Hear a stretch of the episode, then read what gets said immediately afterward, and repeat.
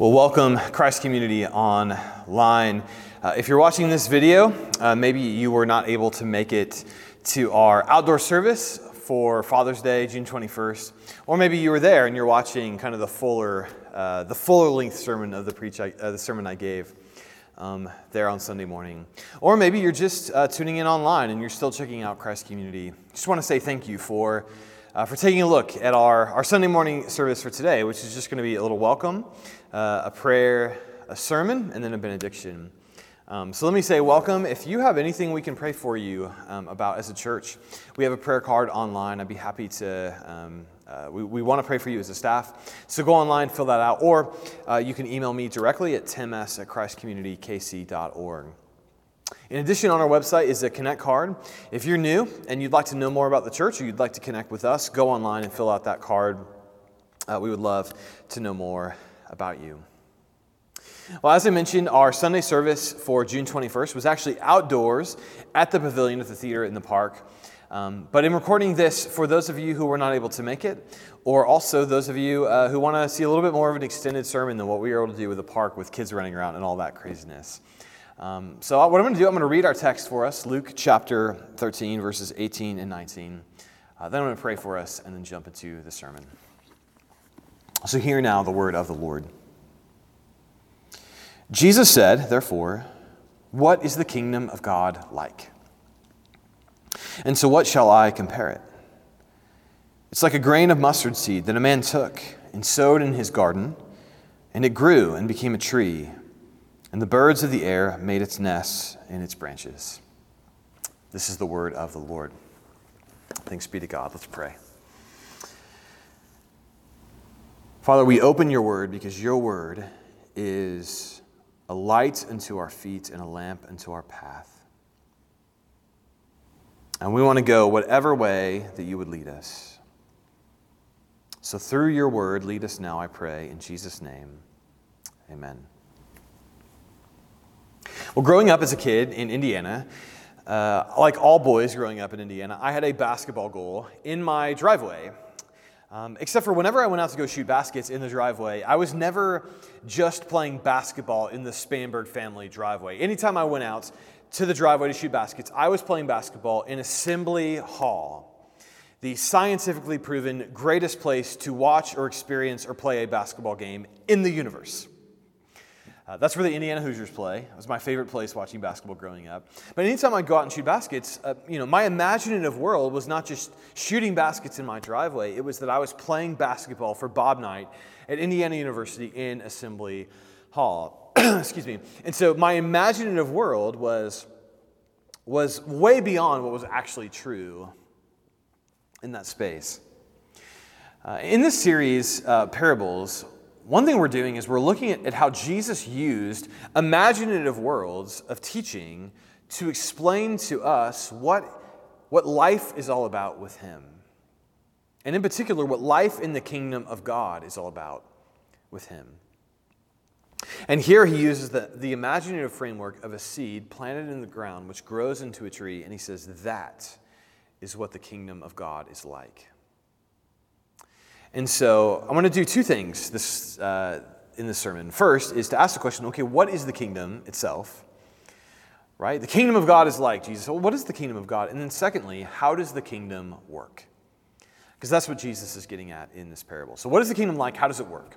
So, first, what is the kingdom of God like? Now, the kingdom of God is, there's lots of ways to understand it, but it's really the central content of what Jesus came to proclaim and announce in his life. So in the Gospel of Mark, the first thing Jesus says is, Repent, for the kingdom of God is near. So, in many ways, the kingdom of God is just a way of summarizing the content of everything Jesus said. And what he announced is breaking into the world through his life and his death and his, his resurrection, his ministry. So that's one way of understanding the kingdom of God. The other way, it's just a short, pithy definition uh, that Dallas Willard gave. The kingdom of God is where what God wants done gets done. The kingdom of God is where what God wants done gets done. Right? So a kingdom, a king is in charge, and when a king issues a decree, listen, that, that's what happens or else you're going to get punished for not doing what the king uh, wants. That's not quite how the kingdom of God works. But, but the kingdom of God is such that, that what God wants to see the world as is what the world really, really is. So where God wants done is what gets done. That's what the kingdom of God is. And so that raises the question okay, so what does God want done? In many ways, like that's the whole of Jesus' life and teaching. But I want to, I want to focus in on two places where you get a sense of how Jesus understood the king, what the kingdom of God is. And the first place I want to go is Luke 4. And there's a sermon back in the archives of me preaching from that text. So I'm not going to go into great detail, but this was Jesus' first sermon, his explanation of what it means that he is breaking the kingdom of God into this world. Here's how he describes it Luke 4, verse 18.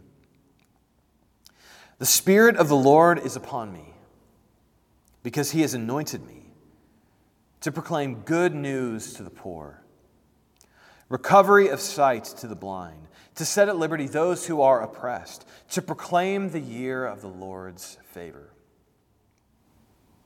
Jesus says the kingdom of God is good news for the poor is liberty for the captives, recovery of sight for the blind, liberty for those who are oppressed, to proclaim the year of the Lord's favor.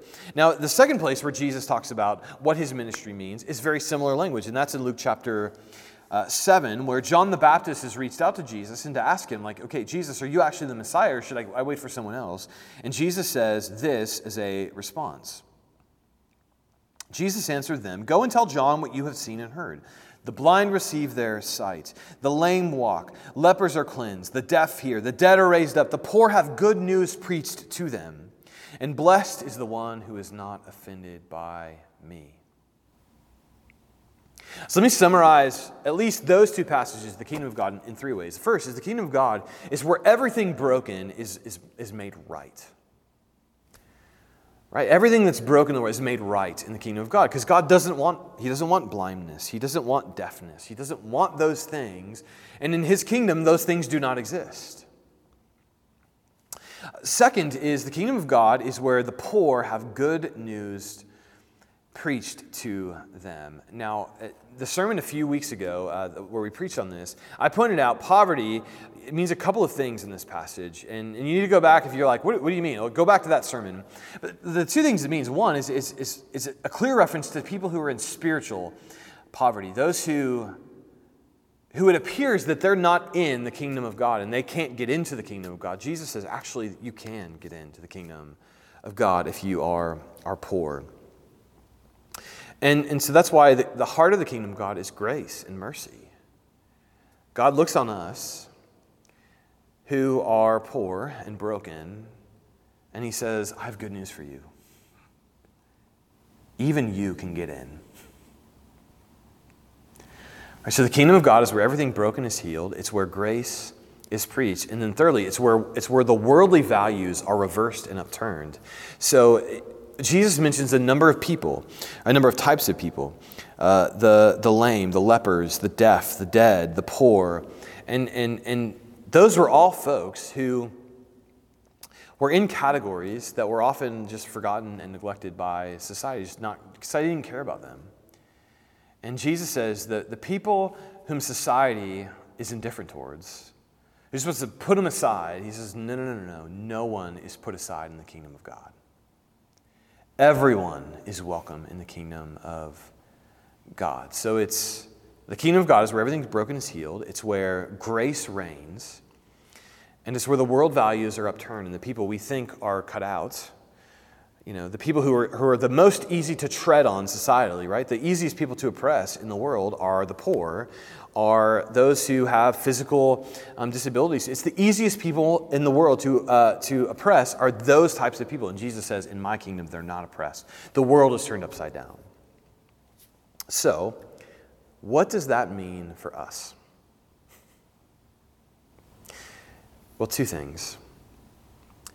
First, it means if the church is representative, um, we are not the kingdom of God as the church, but if we are announcing the kingdom of God, central to our practice, life, and theology will be grace.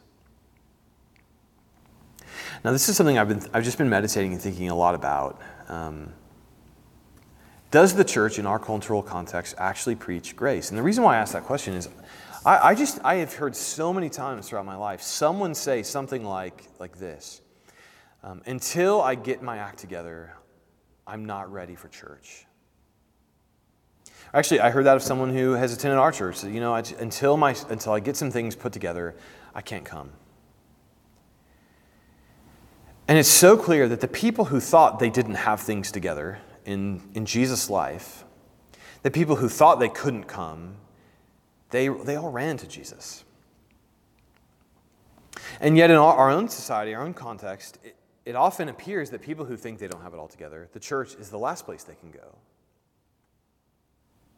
And I, I don't know where I heard this first or where, who, uh, who said this to me first or where I read this, but uh, someone said essentially this that if, if you are not getting the same results that Jesus got, you are not preaching the same message that Jesus preached.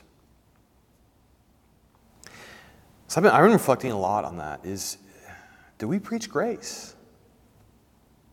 Will someone look at Christ Community Shawnee and say, I don't have it all together, I need it, but I got to go there? Right? And like anyone who would walk into an, an AA meeting, and it all starts with, Hi, my name is X, and I'm an, I'm an alcoholic. It starts with this radical acceptance of grace of we all, we have all screwed up. We've all sinned. We've all, we've all made mistakes. And I just, is that the ethos of our church? This message of Jesus that the kingdom of God is grace, is good news for the spiritually poor. And as I reflected on this, I, I quoted from this book uh, while I was out in Colorado, um, but Gentle and Lowly by Dane Ortlund. And he writes this about Jesus. Um, he's reflecting on Matthew 11, that passage which is so central to us as a church. Here's what he writes uh, The minimum bar to be enfolded into the embrace of Jesus is simply open yourself up to him. It's all he needs. Indeed, it is the only thing he works with. Verse 28 of our passage in Matthew 11, tells us explicitly who qualifies for fellowship with Jesus all who labor and are heavy laden. You don't need to unburden or collect yourself and then come to Jesus. Your very burden is what qualifies you to come. Hear that again. Your very burden is what qualifies you to come to Jesus. In a church that is about the kingdom of God, that will be true grace will be at the center. So, that's the first way I want us to think about the kingdom of God and how we apply it to our own church. The second thing is, is what, what I'll call imagination. We're almost where I started with, with the sermon. And that is, we should see our world and our, our days not through the lens of anything else other than the lens of the kingdom of God. Right? So excuse me, when I, when I went out into my driveway, I, I didn't see my driveway. I was in assembly hall, right? I was playing basketball with the Indiana Hoosiers. I was playing basket, I was getting yelled at by Bob Knight, right? That's what I was dreaming in my mind. Um, and when we go out into the world, while we see all kinds of things around us that clearly are not the kingdom of God, our imagination of where this world is headed, of what's coming, of what the future is, is not what we see around us. It is the kingdom of God. That's what shapes our imaginations. That's how we see the world around us. It's the lens through which Jesus wanted to see the lens, the, the lens of this world through, which is his kingdom, which is not here yet, but it is coming, and it has already begun to be breaking in through his life, death, resurrection. So let me apply that to us. Now, listen, I'm going to admittedly, I'm going to, I'm going to poke the bear a little bit here. I hope that's okay. Um, or, or more, what I'm going to do is I'm going to, I'm going to invite you into some self reflection I've been doing and, and maybe it's relevant for you or maybe it's not, but I'm just going to invite you into my own self reflection. Um, obviously, there, there's a lot going on in the world right now. Um, and we've spoken to that over the last couple weeks. And I've, I've had many conversations with many of you in the church. Some of you, you have questions, you're, you have concerns, you're uncertain about some things. And, and in that process of, of just meeting with, with our church and listening, um, I've had a piece of advice given to me three times, which I think is, is so good. And the piece of advice they gave me to uh, they gave to me was was Tim, as much as possible, quote scripture. Just let scripture speak for itself into this into this moment, and I, that's such good advice because I don't know if, if you're like me. So again, you can you can bring yourself into my own self reflection, But I've, I've done so much time reflecting on what this person wrote, or what this pundit said, or this podcast has to say. And as I've interacted with people, I've shared articles and podcasts and ideas and thoughts, and I realize so little of what I have shared,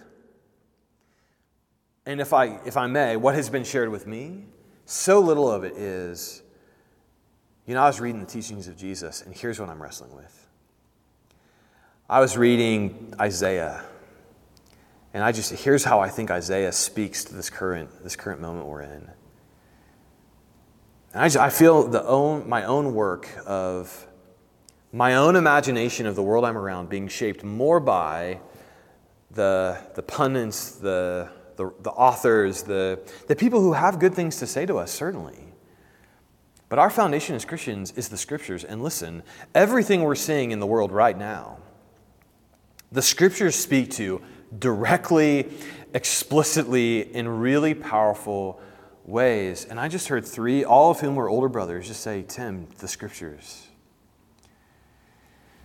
And so I just want to invite you into that reflection.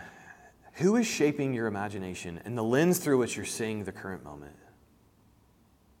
Are you like me, where you've you know, you've read as much political stuff as you can read. You've, you've turned on the cable news networks or the podcasts or, the, or Twitter, whatever. Or have you said, you know, I'm, I feel like Micah has something. I'm going to go to Micah and just read Micah and see what the prophet Micah has. Or I'm going to, I'm going to go read the Gospel of Luke back and forth and just listen to the teachings of Jesus and see which really speak directly to this moment. Are, you, are we letting our imagination of the kingdom of God which is rooted in Scripture, and Scripture sh- gives to us, are we rooting our imagination in the kingdom of God or something else?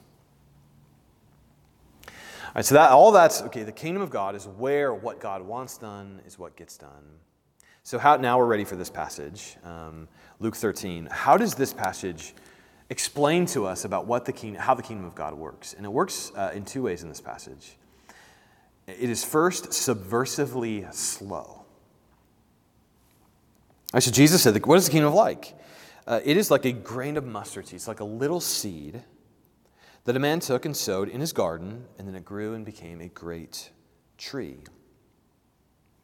So that the kingdom of God is subversively slow. It's like a seed that you plant in the ground, and then it you forget about it, or it, it, it's where what is anything is this happening? Is it working? Right? You don't see the progress of a seed. It's just under the ground.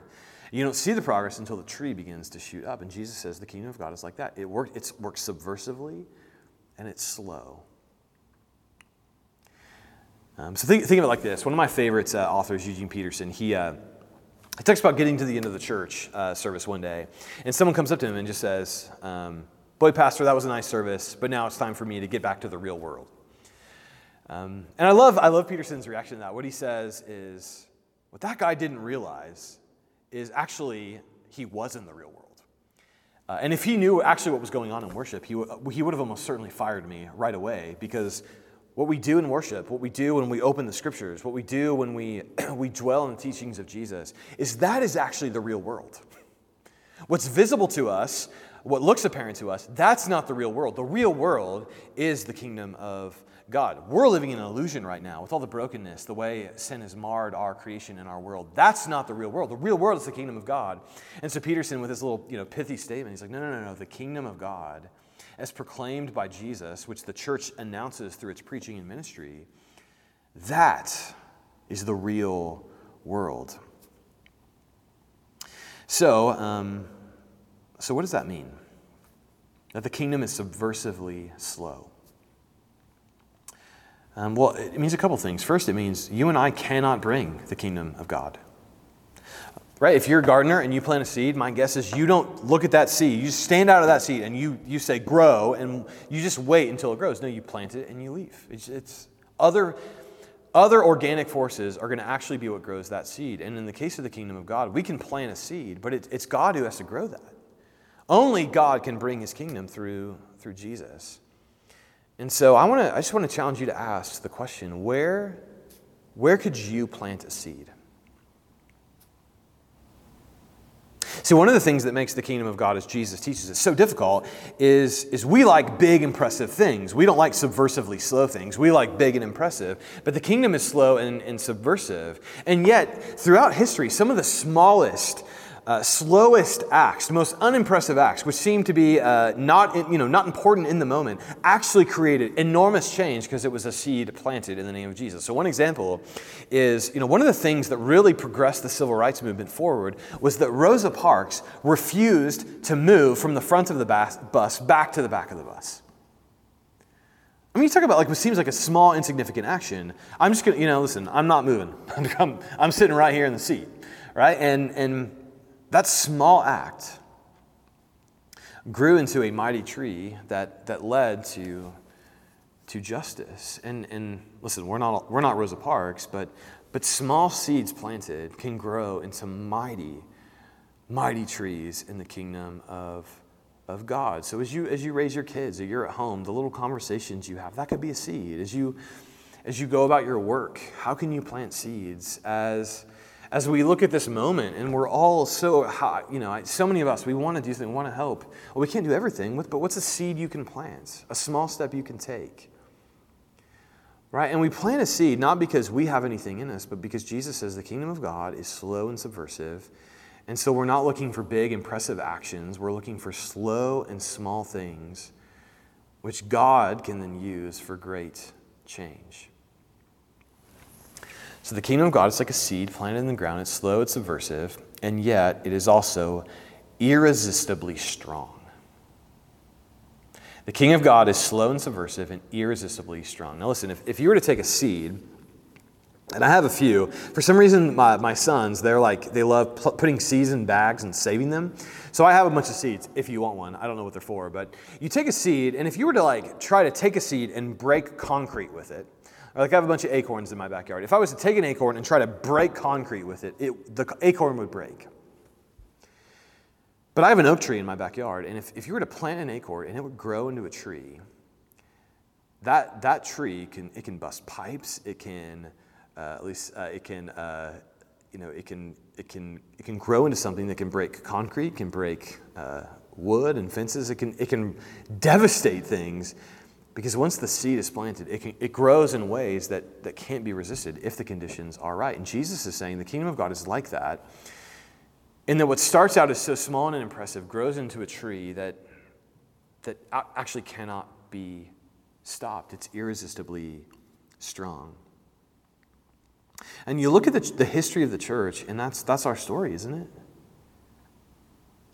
That we start with the state crucifixion of Jesus and from that moment that he was planted in the ground, the kingdom, or I shouldn't say the kingdom, the church, which is, is different from the kingdom of God, but is, is an outflow of the kingdom of God, the church has grown on every continent, every nation, a truly global phenomenon, an irresistibly strong movement that all started with Jesus' body going into the ground and rising up three days later.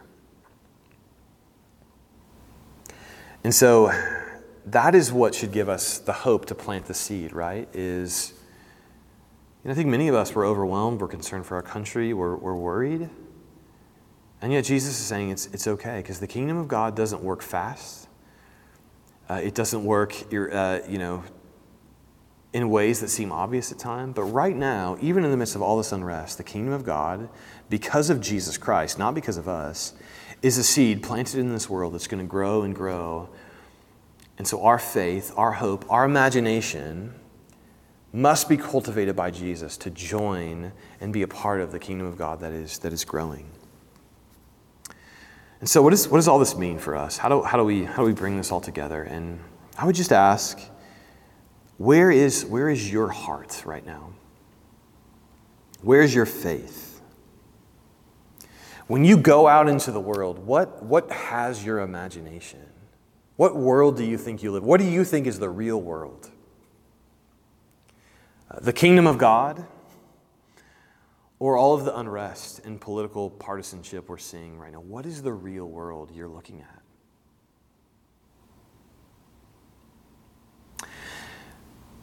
So in that, our call as a church, it's not, it's not to go do a bunch of things uh, first. It's not, it's not that we have the best answers to, to all the problems society is facing. It is that we have our faith in Jesus because we know the kingdom we all long for of no more brokenness, no more tears, no more pain, no more sorrow. It has been planted into the ground. And it is growing and expanding and becoming more powerful. And while we don't always see that because the kingdom is subversive, we know it's also irresistibly strong. So, where's your faith? Where's your heart? Where's your imagination? Place it in the person of Jesus, who went into the grave to offer you grace, who rose from new life to say, Nothing will hold my kingdom back, not even death itself. Let's pray. Uh, Father, we thank you that you are a God who works both subversively and slow, which means you invite us into your, your life and your kingdom, but you also are irresistibly strong. You have good news for this world. So, God, I pray for myself first that my imagination and the thoughts that are in my mind would be shaped by the kingdom of God as Jesus proclaimed it.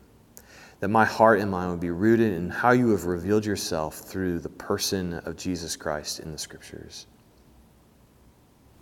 And may we as a church plant a seed, step back, and ask you to take our lives and make of them what only you can make. And we pray in the spirit of this passage in the Lord's Prayer um, may your kingdom come. We pray all this in Jesus' name. Amen. Uh, well, I'm glad uh, you spent this time with us this morning. If you have any questions about anything I said or you'd like to converse uh, further, I'd love to do that um, with you and get to know you more. Uh, but with that, I'd love to, to end us with a, a benediction um, out of the, the Hebrew Bible um, to bless you as you go. So if you're comfortable, raise your hand to receive this benediction. May the Lord bless you and keep you. May the Lord make his face shine upon you and be gracious to you. May the Lord lift up his countenance upon you and give you peace. May you go in the grace of God.